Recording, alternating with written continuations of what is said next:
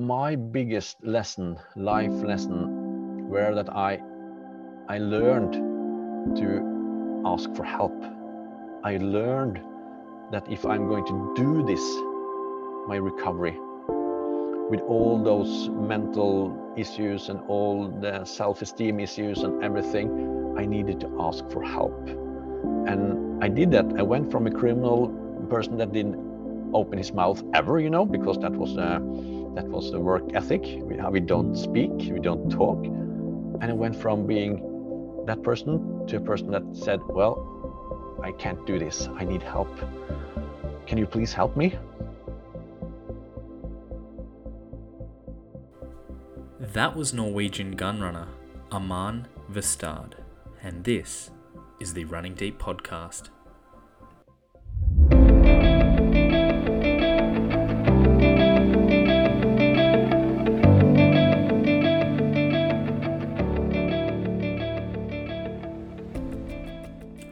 Good morning, good afternoon, good evening to all of you listening to this week's episode of the Running Deep podcast with me, your host, Kent Mullins.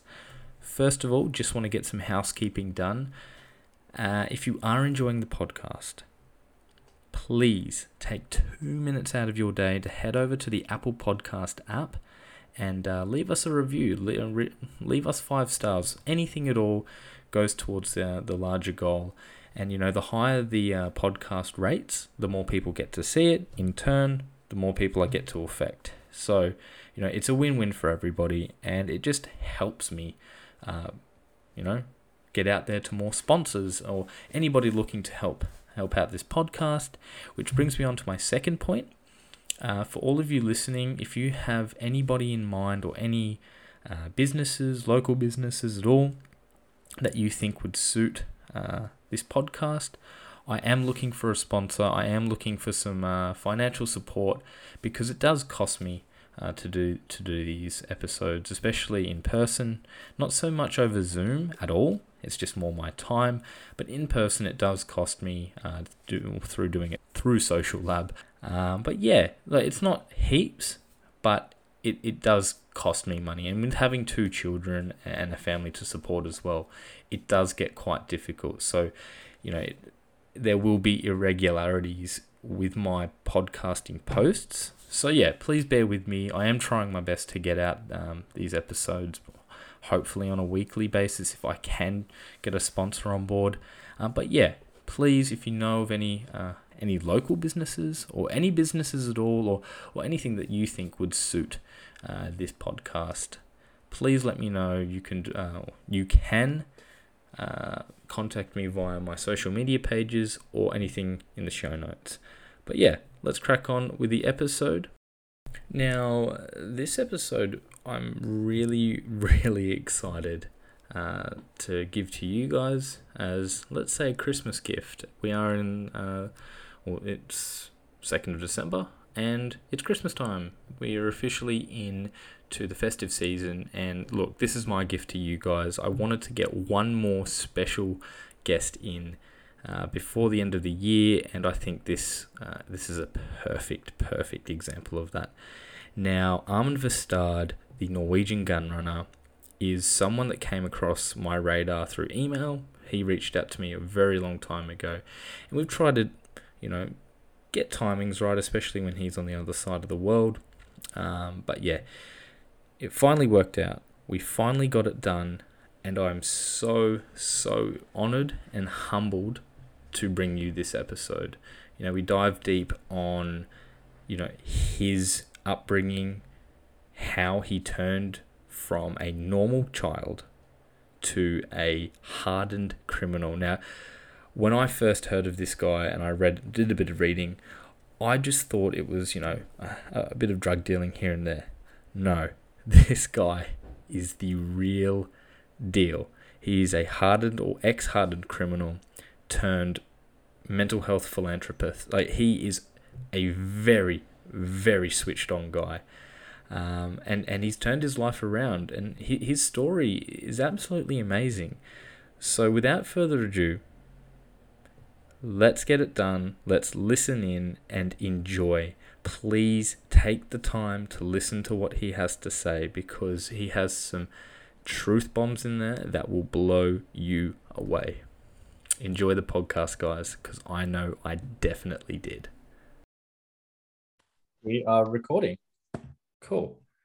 Um, Arman Vestad, uh, did I say that correctly?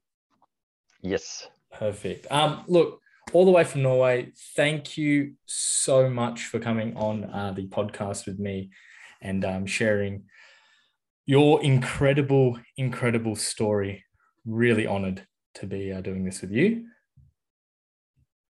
Thank you, Kent. Kent, it's, it's, it's an honor to be here uh, in the early morning from Norway. Oh, it's at seven o'clock, and you've just it is seven a.m. Awesome. Well, I'm yeah. Again, super. As I just said before, I'm really really excited for this, um, and I think my audience will really really appreciate you and what you have done uh, in your past and what you're doing now. And I, I think the best way to start this podcast off is to sort of introduce who you are, um, and then we can dive into you know your early childhood or, or early life and progress that way. So if you want to introduce yourself to everyone and just explain the basics of who you are. Yeah, I'm a 48 year old mm, man from Norway uh, and husband of three, married, and I have uh, one kid at 25 years, and my two uh, other kids are four and six years. So I have, yeah, it's a bit of an age in between my yeah. kids. Uh, I do work as a mainly as a public speaker. Yeah. Uh, and I have some expert fields in personal finances and also in how to change a life, which going, we're going to talk about uh, later. And I live in Trondheim in uh, in Norway, and uh, we have snow now at the at the moment. Yes. Yeah. Oh, awesome.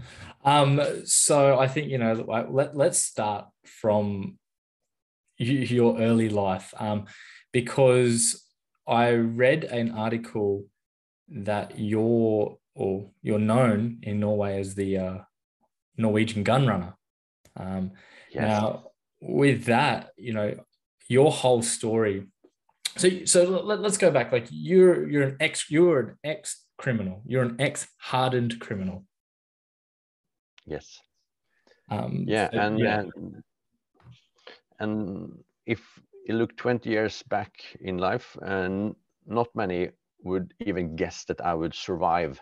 So um, me now being a public speaker where I can use my own experience in, in helping others from prevent getting where, where I have been and mm.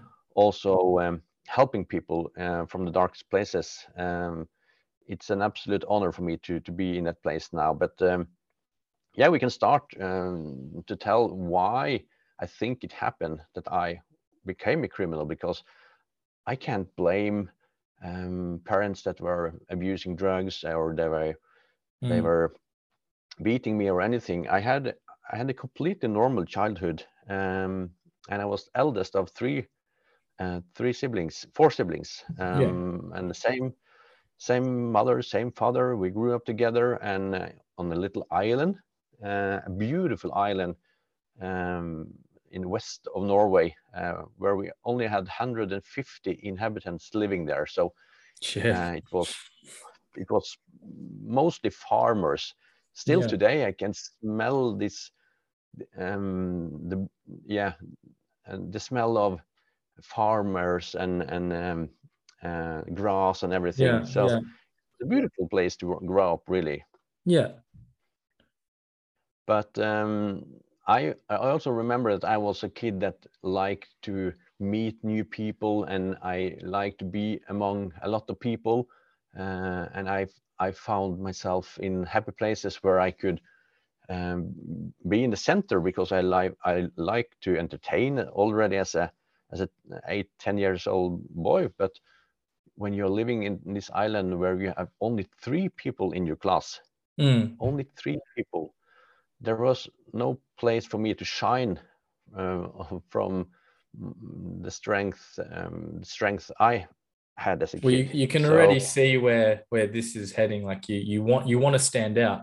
you want to be someone and okay it makes sense all right yeah yeah yeah so i was looking forward to uh, to when at the age where uh, i was going to shift to to another school um, at the age of 13 uh, and um, and because that school were uh, on on the on not on the island but uh, on Molde, a small city, um, where there were yeah 30 40 persons in in the class, so you can really pick who uh, you want to be friends with, mm. Uh, and uh, yeah, so I was I was going for five, six, seven years and just waiting for this moment where I could choose my own friends mm. with the same interest that I had um, because I loved football uh, and love playing that. And no many people on the island love to do that. So, but when I get to this new school, um, I didn't get that new friends that I was looking for because people from this island, we were, yeah, we were farmers in the, mm. those those other kids' eyes. You don't belong here. You you can go back to where you come from. You can go to your father and helping with uh, the farming industry. Mm. Even we we were not farmers, so so um, I remember that was really hard for me, uh, and that was an age of 13, 14 years old. Mm. And um, mm-hmm. so, but I I remember that I I um I asked my parents if I could move to my grandfather. He was living in Molde, just behind the new school. Uh, because I was playing football and uh, all the trainings uh, from the football were, were at the Molde side.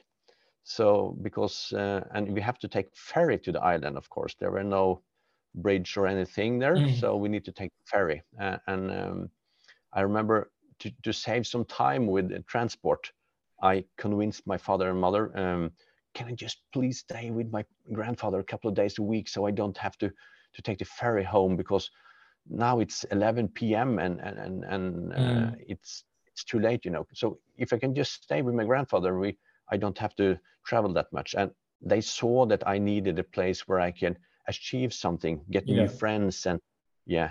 So they let me that, do that. And with that said, I, I moved to my grandfather at uh, at the age of 13, and my grandfather he gave me some money because he was a generous man, and uh, he didn't he, he thought it was good to have a, a, a 14 year old in house. So, so he was giving me money. And, and with that money, I realized that all the people that I didn't get into from before, those mm-hmm. who bullied me a little bit, they were accepting me now because I had money. Mm. So I, I, at the age of 14, I get addicted to the feeling the money gave me. And that that addiction, that feeling I took with me uh, into the early adult years, I would mm. say. Mm. Uh, even though I had really good friends at the age of 15, 16, but I, I care. I, I used the money to get new friends, and I used money to have the right clothes because you needed to have the right clothes, mm. and it was not cheap clothes. Um, so I had a very high consume of money, and I mm. even took some money from my grandfather. So I was crossing a border at the age of 15. I was taking money for the first time from my grandfather. And in the beginning, I wasn't supposed to take it. I, it was just excitement with, will he, will he, will he notice it? And uh, will he take me just when I do it? Yeah. Or it was some excitement. I asked, and I decided to just do it once, and I will pay him back. But I didn't do and I I just grow in I I, knew, I did I did it more and more. So so when I was moving out from my grandfather at the age of 18, 19 years old, I was lacking a lot of uh, I was lacking a lot of uh, knowledge about how to run a household, how to mm-hmm. pay, but how to pay my bills and how to mm. uh, create food because I, I was never home with my parents, so they they didn't have any kind of uh, impact on me at all. So, uh, and when I left my grandfather, he was, uh, I also lose the, the access to his money. Uh, yeah. And I didn't have any access to any other mother money besides a side job uh, from my uh, after, with my when I was studying at, at the same time. But when I got a job as a doorman, that uh, door, doorman at a nightclub. Yeah. Yeah. As okay. a night. Yeah. Yeah. So I was um, at the, then I was 18 years old, and that was a huge uh, progress for me. I felt at the time because as a doorman, as an 18 year old man, um, that was a that was a good job. Um, I, I loved the attention from the girls and mm-hmm. and the status that doorman could have. And but in that environment, we also had people that are yeah were doing anabolic steroids to to work out, and some of them were smoking weed. Uh, but they, they were regular people, you know. They you not the people that you see on the streets that were abusing heroin or so. So they were normal people. So I thought, well, if they do it, why can't I do it? Because I love the culture to be in it. So I adapted everything in the culture, and uh, and that was that was the first time I stepped over one big border, and I started to take amphetamine for the first time at the age of 18, 19 years old. So you know you, you've just started as a doorman, and you've stepped into this sort of Norwegian underworld of you know drugs yeah. late night. Yeah, yeah.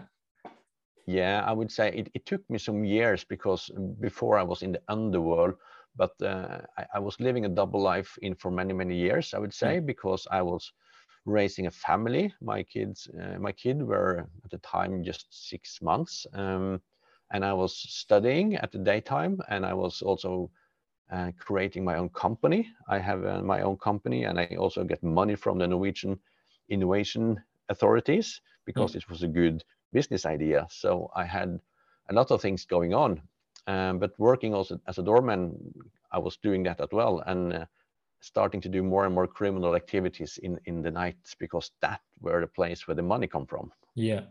Okay. All right. So,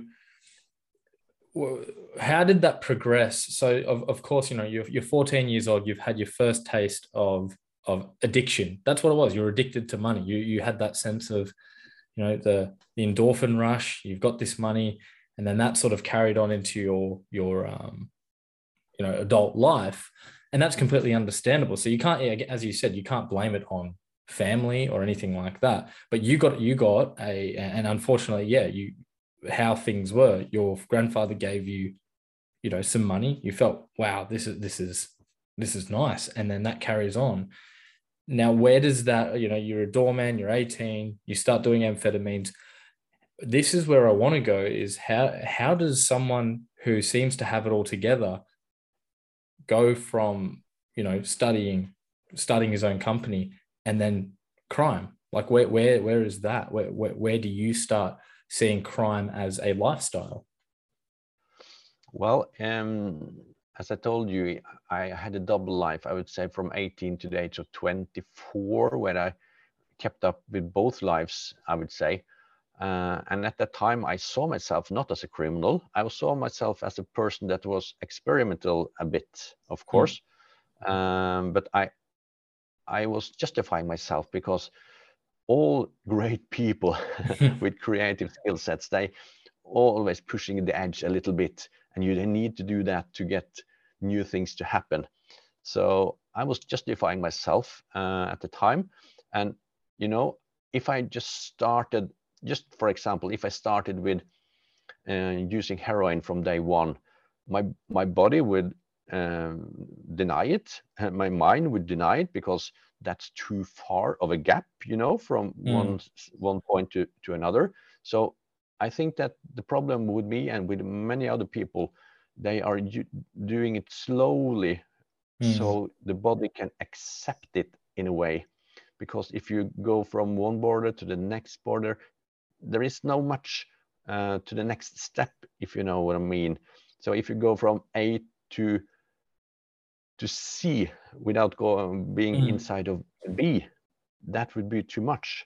So I, I think that's what's happening because um, because I didn't see myself as a criminal, not at all. Uh, I didn't. I, I, at the age of thirty, yes, I, I knew I was a criminal, but before that, I, I didn't see myself at that, and that's that's a, a big problem for me, and also because I wasn't there with my parents. I think was a big contribution where I ended up, um, yeah. and of course, I was used to move borders and have done something criminal at the age of 14 because I knew it wasn't right.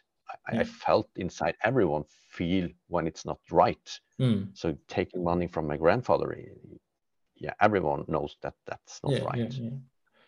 Um, so what what like what was a day in the life of your double life? Like you know, you work the door, but then when it comes to the crime sort of crime side of things, what was your you know, because you you supplied. We'll, we'll get into that a bit later, but you supplied guns for a triple homicide, and then you yeah yeah you dealing drugs, um, yeah, supplying guns. What what else? What was a day in a life for you doing that? Like, because that's I don't think my listeners in Australia we don't particularly have we have an underworld, but it's it, you know we don't have connection to anyone in that underworld. So I think to have this connection with you, I think to to get that side of the story, what's a, what's a day in the life of a a career a career criminal?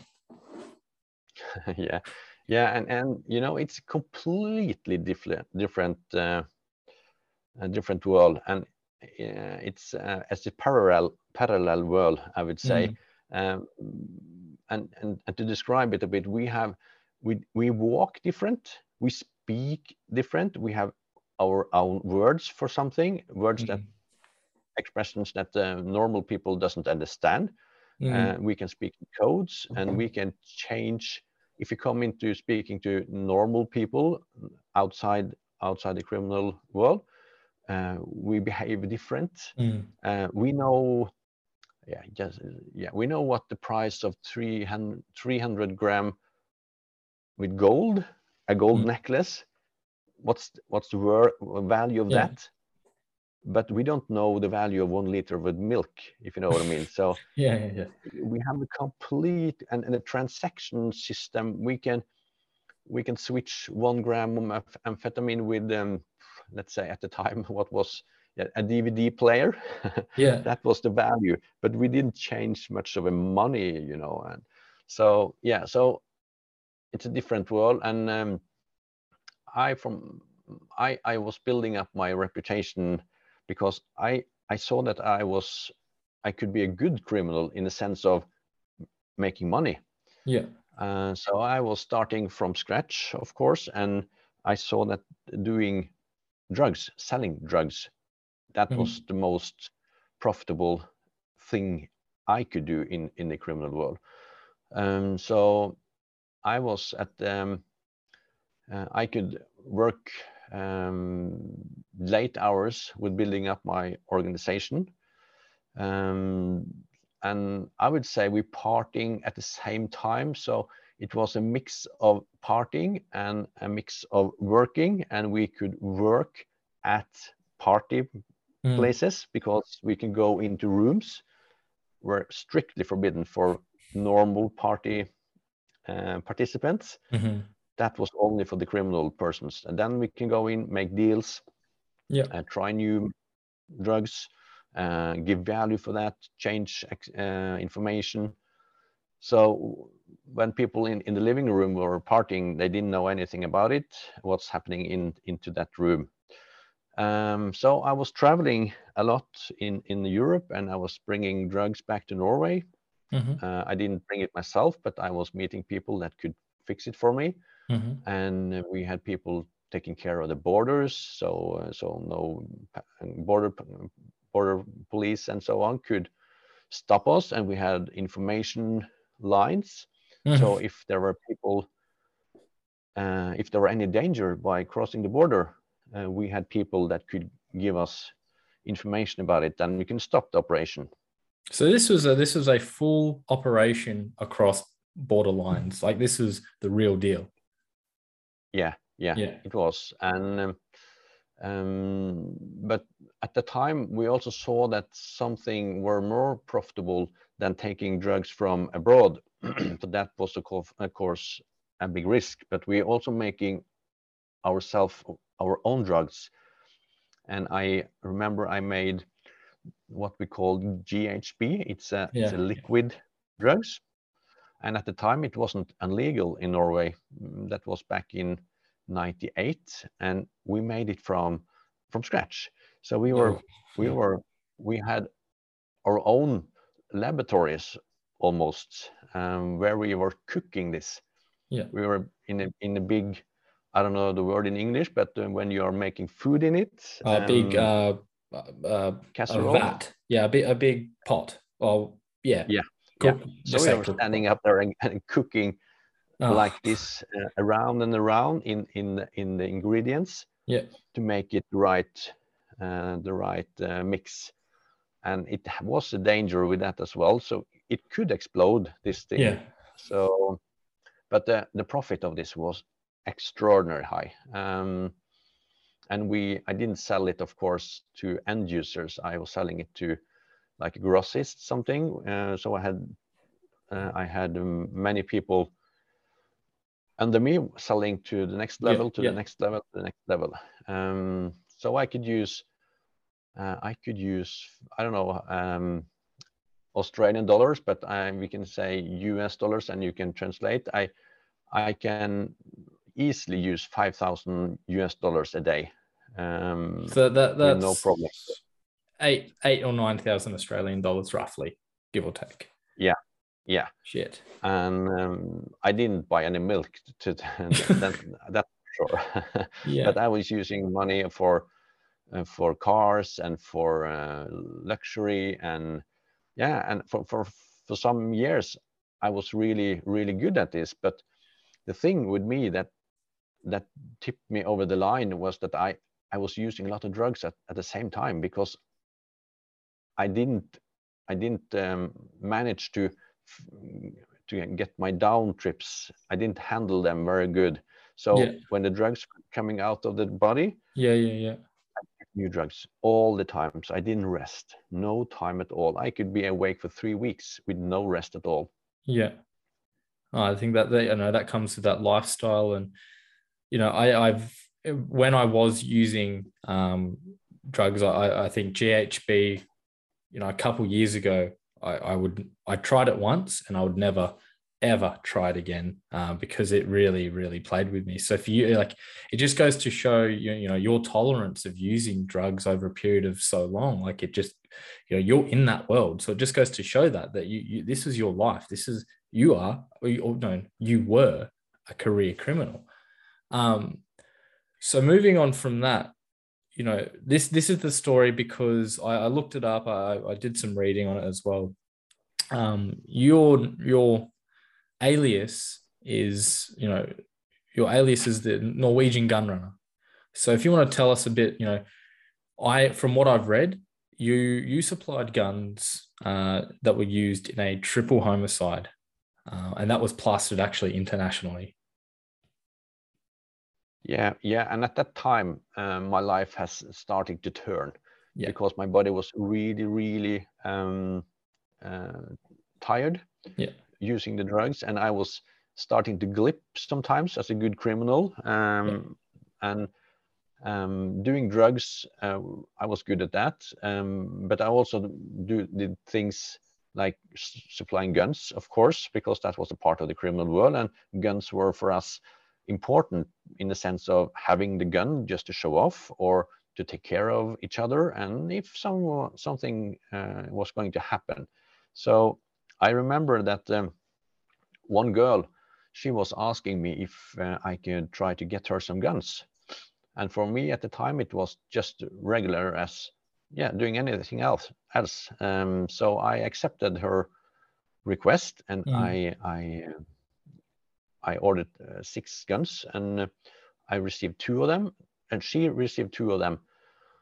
And those two weapons um, were used for a triple homicide back in 99, where she, the girl I was delivering it to, uh, were convicted to that, uh, Mhm. together with three other uh, people. And, you know, it was a huge, huge case back and it still is uh, over 20 years after because it's it's uh, um, the girl I was seeing giving uh, the guns to. She was a half sister, Mm. and the half sister was married to a farmer, and they was living on a big big farm in Norway. Great value of the farm, and the people that were killed were his father and his sister Yeah. so so it's all about uh, how to i don't know the word in english because it's was when people die uh, you will receive their fortune if you are a Oh, kid yeah. of them yeah, so yeah, this yeah. was- yeah so it was all about a lot of millions uh, norwegian kroner um so so then where um, i was convicted as well i didn't know what the guns were supposed to be used for but i was uh, still still convicted for for using them and uh, at that time i was i was so criminal and instead of using this case as a as a getaway from the criminal world and try to get my life on track again i used it instead uh, as a gateway to strengthen my criminal position Yeah, in a way yeah. because i've lost some authority because i was becoming a, a, a more of a drug addict than i was a, an, uh, an, uh, a criminal so i used the media i was going out in the media and telling my side of the story Mhm. and that was working really really good on my reputation reputation as a criminal because no one i was dealing drugs with after that uh, dared to not pay me for the drugs i was delivering them so Mhm. my reputation were increasing Mhm. um, but uh, still my body was living his own life and was going down down down at the time It just sounds like like hell. it really, really, it just you know it on on paper, in in theory, it sounds like such a lavish lifestyle. You know, you you've got the women, you've got the party, you've got the drugs, um, and you know over a period of time, it really, really takes a toll on the body.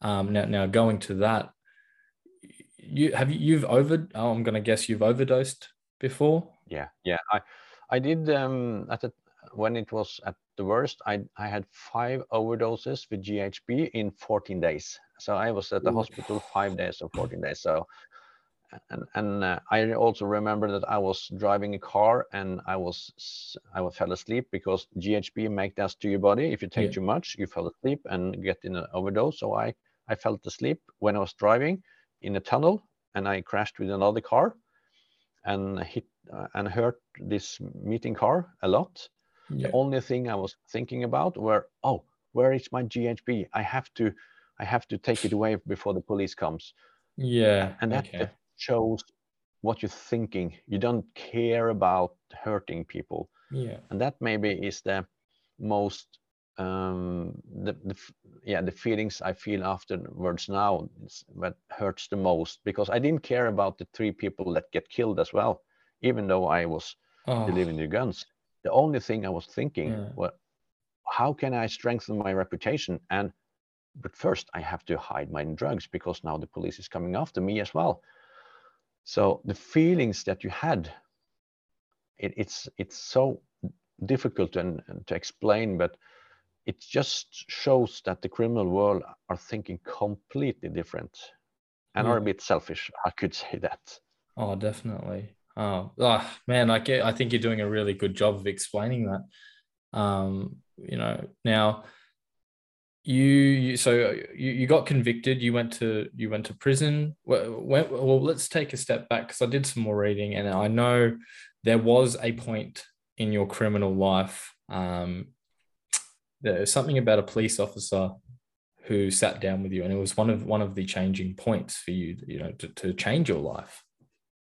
yeah that's for sure and you have to remember and every criminal i would say but i felt especially a big hate to the police because they were Yeah. always destroying my my Yeah. job but in a way i also respected them um, because i knew that i had their job to do um, but we didn't like them at all. So I was used to handcuffs and and and and prison and everything. But and one one evening, I remember I was so tired and um, I had I think I threatened some persons. I was a nice criminal and I didn't do anything physical to anyone, but I was good with my talking Yeah. uh, and scare people. But I think I've done that that night, and so the police was coming to me and they were uh, just rambling in my apartment, three or four police officers. Um, but one of them,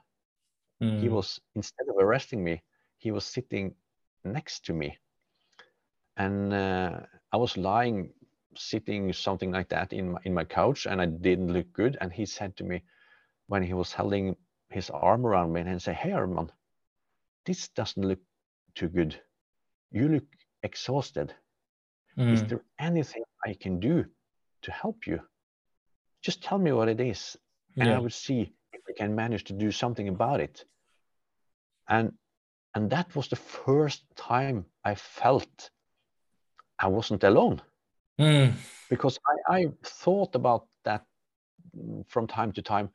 How how can it change? I know that my body won't take it anymore. I know that I will be dead in just a few years if nothing happens. Um, so, but I, I didn't find any kind of thing that could ignite me and give me the courage and strength to take the first step. But he was doing that at that moment. And he was just sitting for 10 minutes with me. And he was looking into my eyes and and I really felt his warm warmth and he he really cared about me. And I, you remember I was a 70 kilo um, at the time. I was uh, I was yeah my my arms were uh, full of needle sticks from Mm. my from my um, uh, I don't know the English word. Uh, you have to help me Oh, here. yeah, injections. Injections, yeah, of course. Uh, so my body was complete. I was blue, and yeah. So that changed everything. Not at the moment, but that was the thing, the the the, um, the situation that that um, led me when I met the next important person in my life and in my recovery. The policeman story was that that gave me the foundation, the ignition that I needed to to utilize the next helping person in my story. Yeah. So it was a fantastic moment, and I re- I remember I cried. Uh, so this policeman has a it's a huge huge thank you from from me to him. He showed you some love, like, uh, and you know that Yes. No, like again, and and and I've said this in, in in past podcasts, and I say this to a lot of people. You know, some of a lot of us are hurting. A lot of us in this world are hurting, and all it takes is that one conversation uh, to be shown that you know that someone cares. You know, for me, when I was going through my depression, I was taken by my manager into uh, for lunch, and and he told me that he he loved me, he cared about me, and that was the that was the moment in my life I went, I don't have to do this depression thing alone anymore. I, you know, someone cares, someone fucking cares about me, and you know, Yeah. uh, it, it's it's it's really really beautiful, and you know, I, and going on from that, you met one. So the second person that that was you know showed you some more love was Yeah, that was a, a prison inspector, an officer in prison, a, Yeah. a, a lady, a small, tiny lady, you know. And Yeah. um, at the time, this was just six months after the policeman story because I didn't change my life completely when I met the policeman. I, I still carried on, but I Mhm. had this episode in my head. Uh, so the next time I was arrested and brought to prison, I was arrested for a long time. Uh, and um, this uh, woman, uh, she was talking to me, and, and she was instead of talking to me in prison because in prison i was not acceptable for her let's say trying to bring me good um, rehabilitation thoughts Mm. because i had a reputation to take care of in the prison but she was taking me out of the prison and walking with me in the streets of molde and you know at the time i was the gun runner and was a famous criminal Yeah. and she was walking with me with no guards with no handcuffs just Right. like normal people and i remember that conversation so good. And, and she said, well, Arman, I've noticed that you like to help people yeah. because I see that you help the other prisoners with writing applications for everything, and you're a good writer, and many of those prisoners are not good writers, and you you help them in a lot. Maybe you should be a social worker. Mm. And I said to her, What? Yeah. Are you crazy? Do you want me to be a social worker? All those people I have met, this has been terrible social workers. They don't know how I feel. No, you are crazy, Mette, I told her. And we were just walking and one minute with silence before I stopped and turned against her and I said, Mette, well, I think I will be a social worker and I will be the best social worker in the world. I told her, I'm still carrying this courage uh, and bold yeah. um, thoughts about myself um, as because we had that as a criminal.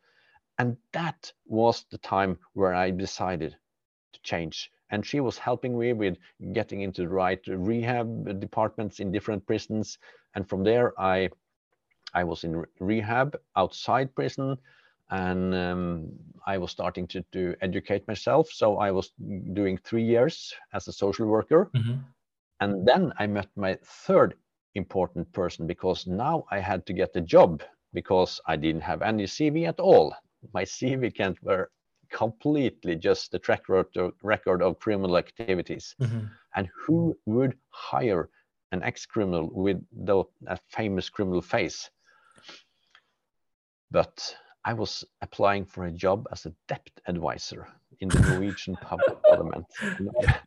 and you know, I had um, I have to say US dollars again.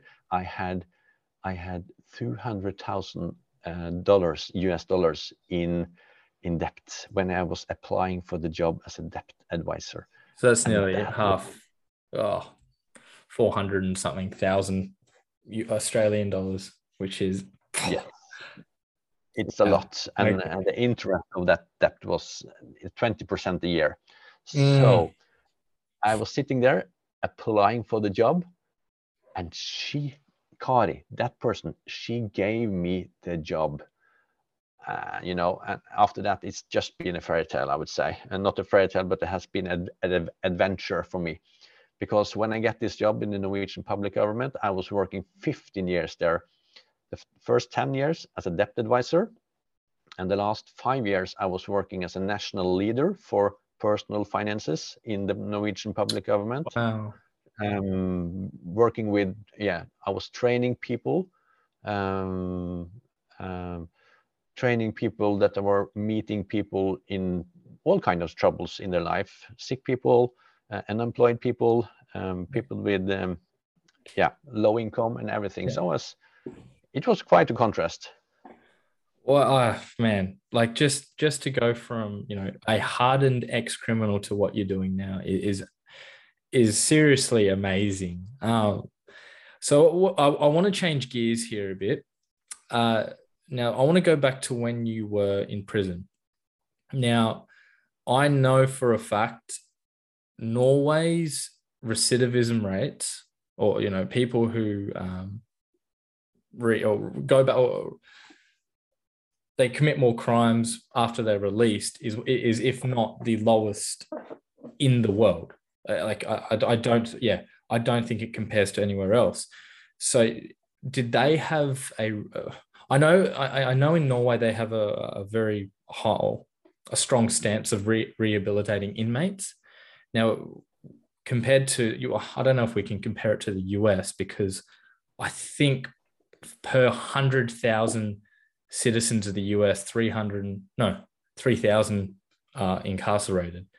And I think Norway is sixty three for every, hundred thousand or something like that. Um, so, what what do you think, especially when it comes to inmates and rehabilitating people?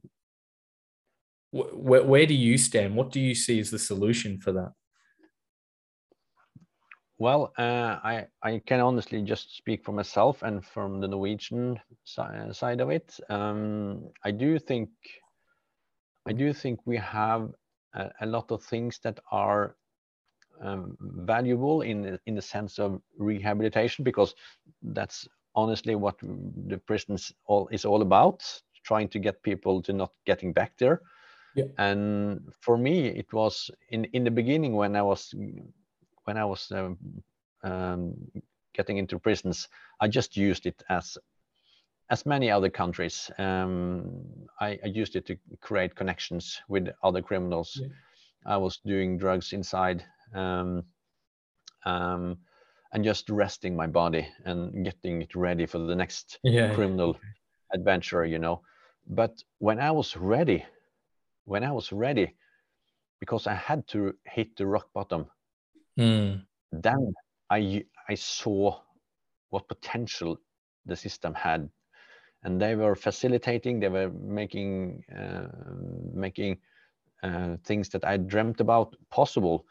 So i think that um, i think it's a big possibilities in the norwegian prison system the correction system um, in a way that I, I I do like, but there is also big big lacks here in in Norway, and um, I I could bring a lot of um, feedback to the prison Yeah. um, uh, the prison society um, and the governments there how they could change it and even make it better because we do have a lot of prisoners that are coming back as well. But um, for me, it was that was the thing that I needed because I, in a way, even like it could get drugs, you needed to work more for it. But so when you decided to, well, now I'm going to change my life, that distance to the drugs and distance to the criminal world was really, really good for me. Yeah. Okay. That makes that that just puts it into perspective a bit more. Um, now you know you're out of you're out of prison, of course. Um, you so I'm I'm gonna have a guess. You had some mental health bouts in prison. I, I'm guessing you you had some really serious issues with with depression. I, I'm gonna have a guess, especially with coming down from such a high and and the drugs and and everything that's gone on in your in your body eh, you know it's flushed itself out. Now what? You know you're out of prison. Uh, where, where where does this start? You've got this new job and and things seem to be looking up. So there must have been some sort of um, equilibrium there to, to level itself out. Yeah, yeah, and I still have some kind of issues um, that are, I would say, is uh, is addressed by my previous um, from my past, of course, and Mm, um, but I I have I have now learned how to deal with it uh, in a way that it doesn't affect me much more. Um, but the first years were first years after my recovery were, of course, um, it was hard. And and the drugs stop doing the drugs were were not the hardest part at all. That was all about the physical health the mental health and the identity because with arman without money who, who is he? Mm, i have money from the age of 13 you know so i was dressing up with money.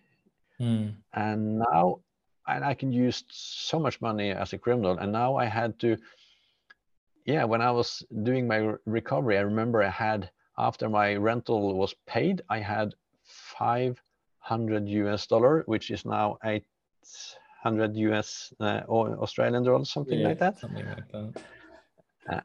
So i had to i had to have this money for a whole month. And that was really really difficult. So i i my biggest lesson life lesson were that i i learned to ask for help. I learned that if i'm going to do this my recovery with all those mental issues and all the self-esteem issues and everything i needed to ask for help. And i did that. I went from a criminal person that didn't open his mouth ever you know because that was uh, that was the work ethic. We, how we don't Mm. speak we don't talk. And i went from being that person to a person that said well i don't i can't do this i need help can you please help me Mhm. teach me how I can do that. Uh, teach me that.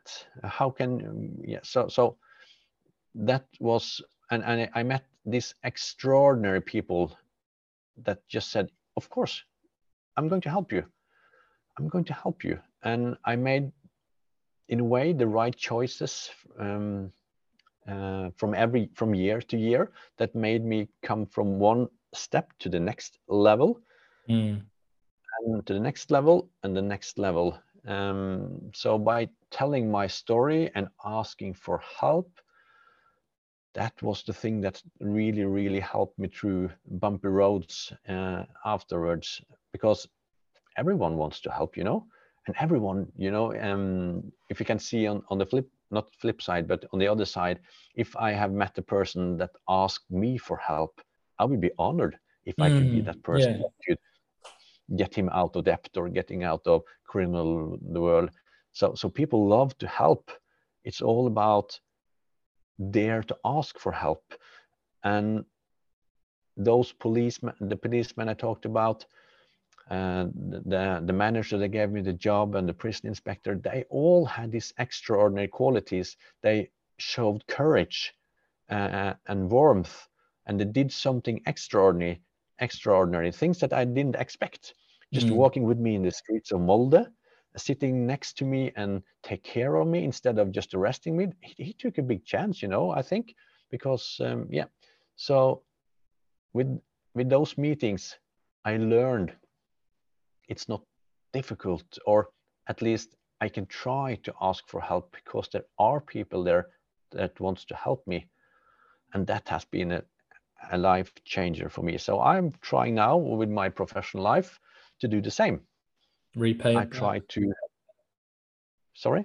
Re- you want to repay it back. You want to give it back. Yeah, yeah, I want to do it back because I want to be that person that people can trust and Yeah. ask for help. And I really, really love to be that person that could give persons that help which is needed because life are too precious to to get broken because of unnecessary barriers you know i Mm. don't dare to ask for help but it's so hard at the same time so how do we break this i call I- it the helping paradox I, I, I know exactly, and, and this is something that comes up, especially with me in this space of mental health. All it takes is to ask for help.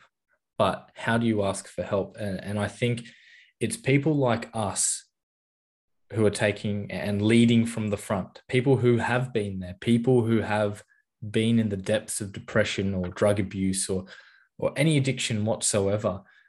And we're the people that are showing other people in our in our old position that it's it's okay to be vulnerable. It's okay to you know take that first step. It might be hard but but you know you're doing it like out of all people you know uh, look like look at what you're doing now like this is where i want to go with this is you're now doing ted talks of why you should hire ex criminals which I, I i completely and utterly agree with i, I watched it uh, a couple of times because it, it's it's great. I completely understand where you're coming from with that. So if you want to elaborate on that a bit more um, briefly and just just un- like explain why we should, why why should Australians, why should anybody around the world hire ex criminals?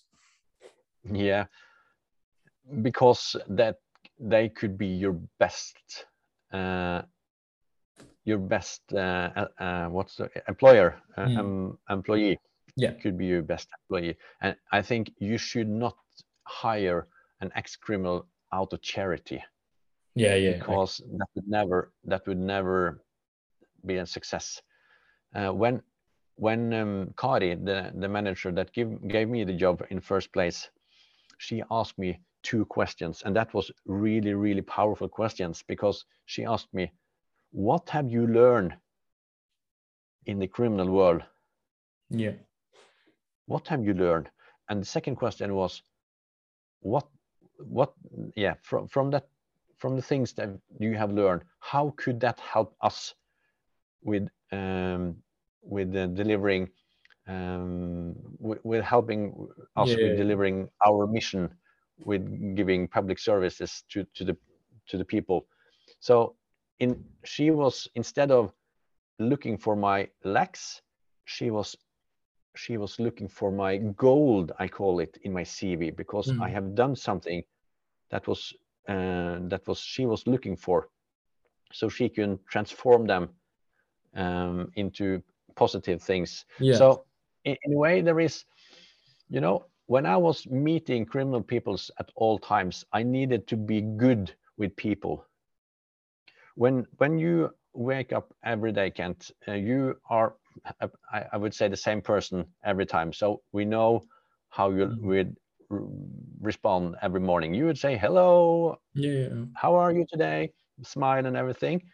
But with a criminal, he's not that person every day because he uses amphetamine one day, he uses cocaine the next day. So you always had to, how is how is Arman today? Is he is he dangerous for me, or is Mm, he a friend today? Or how how should I react? I, I was an expert in reading the room in a way yeah, yeah, yeah, and yeah. so I I I was I had in a way I was very good in interpersonal skill sets Yeah.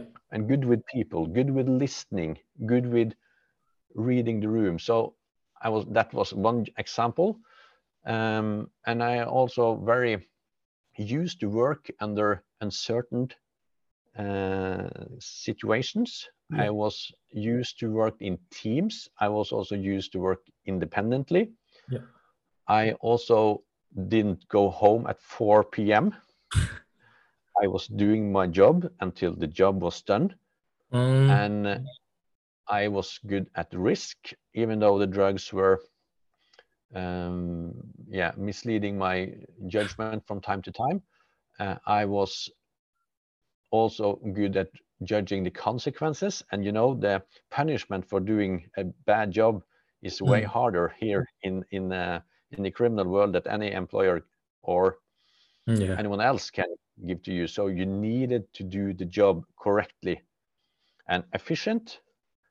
And um, I would also say that I love to, you know, today the work life demands of you that you are uh, str- um, strong in changing things because the job tasks are changing all the time, you know. And I am an expert in changing environments. So I Mm. love the change. Even I, I get because I get bored if it's it's too regular. Yeah. And of course, loyalty, trust, Yeah.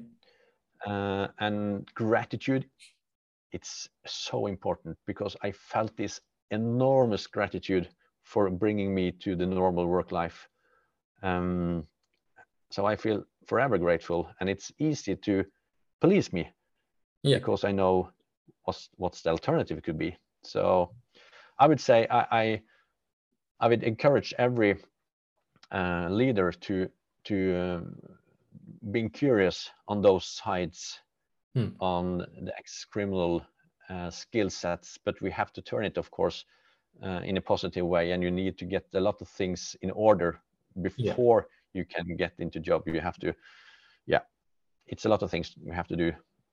But you, you know, you're you're pa- you're paving that path right now, and again, just keep doing what you're doing because it is amazing, you know. And and there's probably stories out there that you don't even know about that that you know there is a criminal that got hired exactly and very similar stories to yours. Um, so to you know, in a way, not not wrap this up just yet. I still want to ask about um, one more thing, and and I think this is a running theme with you. You're a people person. You love people. Now, what you've done recently, um, I think it was you know, uh, I think it mixes in with mental health. Uh, it was your tour de wave, and you you just finished that up. uh, I think a couple of weeks ago. Um, so walk us through that. What was that about? I, I know you know you you you found running as well, um, and we can get into that as well. But yeah, what what was the Tour de Wave? Well, Tour de Wave is is a is a smile and run charity event that I created uh, last year, um, and that is where I I run uh, for a long time, um, where I smile and wave to everyone I meet. Yeah. Um, and that initiative I created because I was um, I was quitting my job as a public uh, as a as a, um, in, in a public government, a safe and secure job in the 1st of February 2020, just six weeks before the pandemic. Yeah. and I was starting to become a public speaker. And you know, everyone that's yeah lives of gathering people, we have bad times. So suddenly I get unemployed myself. Uh, so I was thinking, okay, how can I change this insecure situation to do something good for others? And because I knew that many people were afraid of the pandemic, they didn't get out and they didn't uh, exercise, and everyone was inside, they don't smile and behind the mask and everything. So I was, I was thinking, okay, how can I be a bit selfish with running for myself, but also do something good for others? Uh, so I was creating this tour de wave where I was, yeah, did, did what I just said, uh, and uh, run for five stages, five days, 200 kilometers, and I counted how many smiles I was um, delivering out, and yeah. I was also doing good deeds um, on the different stages. Um, yeah. Speaking with kindergartens, with schools, with patient group, helping people with different um, neighborhood stuff. Uh, and this created also a lot of attention from the media. Mm-hmm. Um, but the thing I wanted to do is to see that a smile is the first step mm. towards um, a conversation with someone.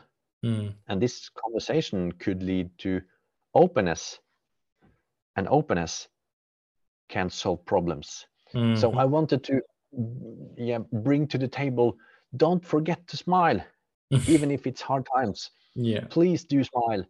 And people need that smile and the eye contact and the smile because it shows you're not alone in the world. I yeah. see you. We yeah. are we are together in this, even if it's hard for both of us. Uh, so this has been a tradition now. I've done it for the second time, and I I try to do it next year as well. And now it's even longer. Now it's 500 kilometers from Trondheim to Oslo. Uh, it's a lot of more people involved, and I have people in my staff now um, carrying social media and and I'm I'm work I'm also running with mayors in the villages I pass through. So they are running with me to create awareness about mental health, um, running, and friendliness. Yeah. Oh, awesome! Oh, I love. I really, really love that, and that you you made a really good point. All it ta- as I said, yeah, all it takes is a smile. All it takes it is. is is that first conversation, and no, that's that's really it's beautiful. It's really, really. I, I you start off with pos- positivity and you end with positivity. And you know, when it comes, well, first of all, let's just go back to the you ran two. Either way, you still ran two hundred kilometers in fight. Like that's like regardless, that's a long way. And I didn't run all the way, but, but almost. Yeah. Okay. well, either way, that's a it's a it's a long way on foot. Yeah. Now with running, what did did you find running helped you with that? Did like with, with your mental health? You know did you oh, yeah. use running as a as a uh, as a tool? Yeah yeah for sure. Uh, 100% and uh, and um, because um, I, I, came from a tradition where we were hated runners because we are doing uh, anabolic steroids and uh, it's all about being looking good and big mm-hmm. muscles and everything. So me being a runner I, no, it wasn't in the mindset at all. But um, when I started to run the first time, I felt these endorphins. Mm-hmm. And I knew that this was really good, even though I run at a very low pace.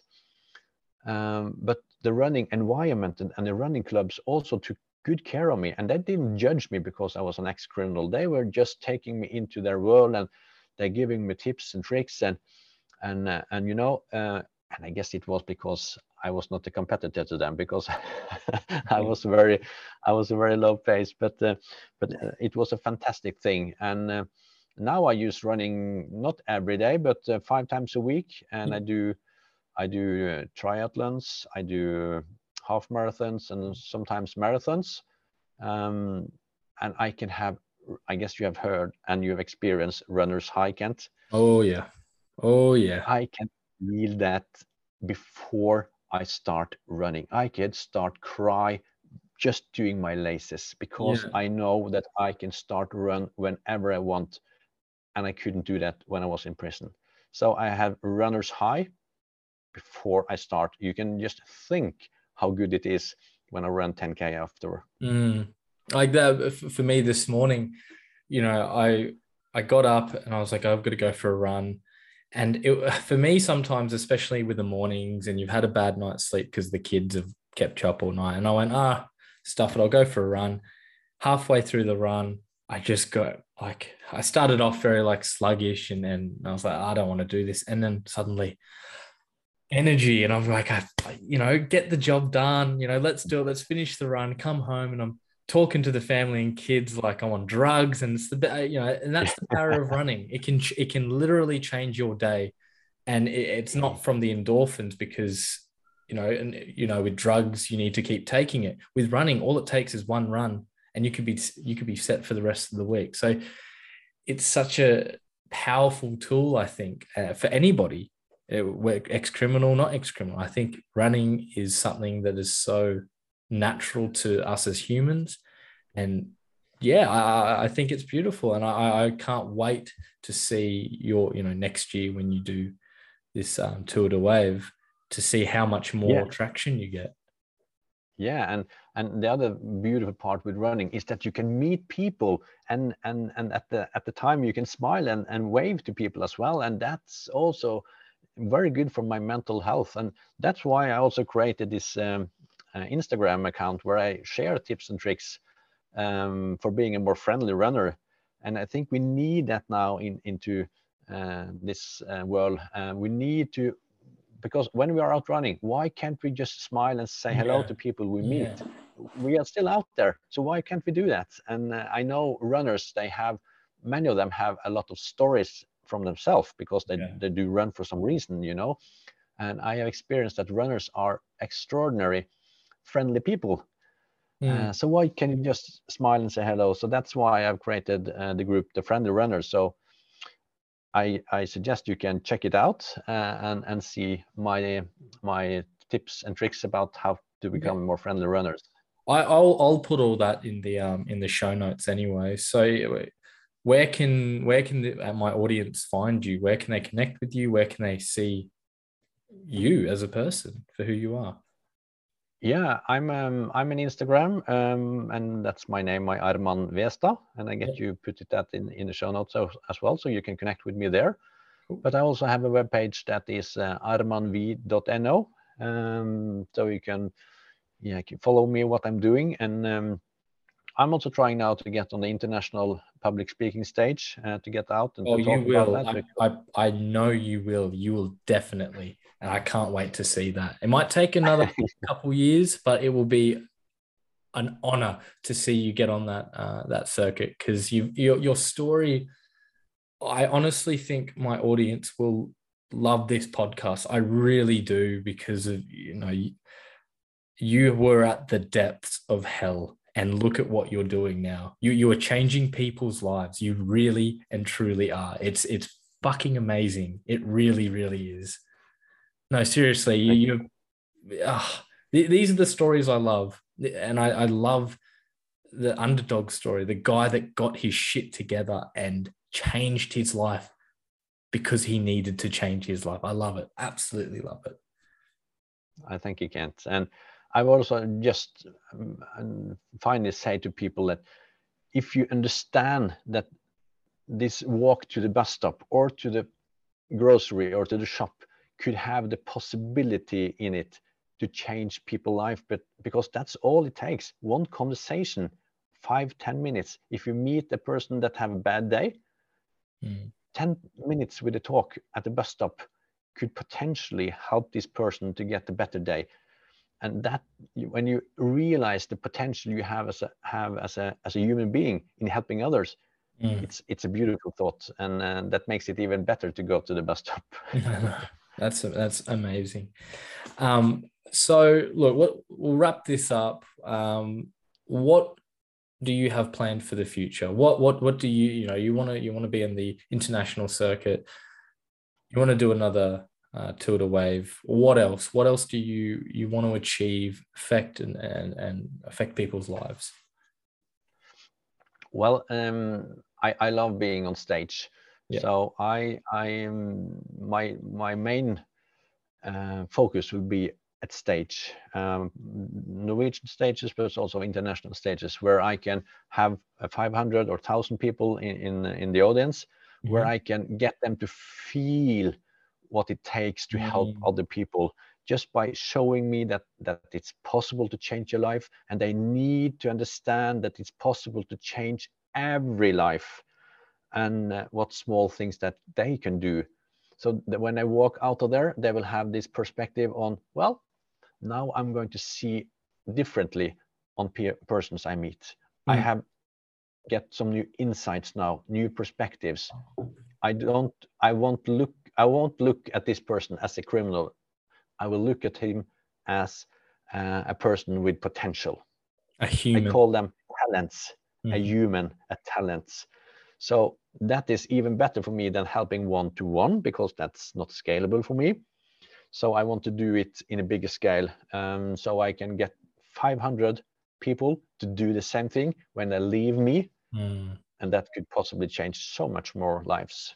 But with my story as the root, the foundation, I think it could be possibly uh, many, many good years coming oh, in front. And of course, most important part, helping my kids to get to grow up uh, so they yeah they can be the persons that I would love them to be. So they will, will not become like I was. Mm-hmm. And um, try to get them to be persons that are there to ask for help if life is a struggle sometimes. And maybe the best part, that they could help others, how mm-hmm. they can become helpers of others if they struggle. Oh, that's beautiful. That's really that's nice. That's really nice. And I I I think you're going to do no not I think you are going to do extremely well. I, I promise you, as I said, your story is amazing. You are an amazing human. And I think to, to end this on a, on a bang, I, I this seems to be a running theme with, with this podcast. If there is something you could tell your kids or, or your younger self or or anyone struggling out there what what what is one thing a life takeaway or something you've learned over your years um, that could help people out of that darkness? Oh, that's a big question, but uh, I, I think that would be. I think it we have to go back to the help to ask for help again, um, because instead of see the aspect of asking for help as a as a burden to someone mm-hmm. because we we feel maybe that we are a burden to someone that we're not people don't understand us and we feel shame and everything because we can't take care of ourselves don't see it as a burden mm. you have to see it as you're doing someone a favor you're doing a favor because people wants to help you and they will be honored and feeling proud of that you dared to ask for help to just them. Mm. So that changed the perspective for me when I realized that. So yeah, I would say that's the just that's the most powerful help. thing. Mm. Yeah, to dare to ask for help and don't think you're a burden, but you do someone a favor at the same time. So it's a win-win situation. Yeah. Ah, love it. Love it. Love it. Man, I really, really, really enjoyed talking to you today, or for you this morning, for me it's evening. Um, I'm very, very humbled because you know I, I could keep saying I could I could just keep giving you compliments, man. Like I appreciate you taking the time out of your morning to do this with me. Um, you know, I know, we, especially with time zones and trying to to sort this out has been a bit of an issue, and you know, I think that was all well worth the wait. I'm I'm just absolutely honoured to to be able to do this with you. I really, really, truly am, and you are changing lives. You are absolutely changing lives, and I fucking can't wait to see what you do in the future and what you're doing now. Absolutely. Like peace and love to you, man. Really, really appreciate it. Oh, thank you, Kent. I'm, I'm humbled to, to be here and grateful, very grateful. Thanks. Um, but yeah, if you guys want to check out Arman, I will put his uh, stuff in the show notes. And look, peace, love, thank you.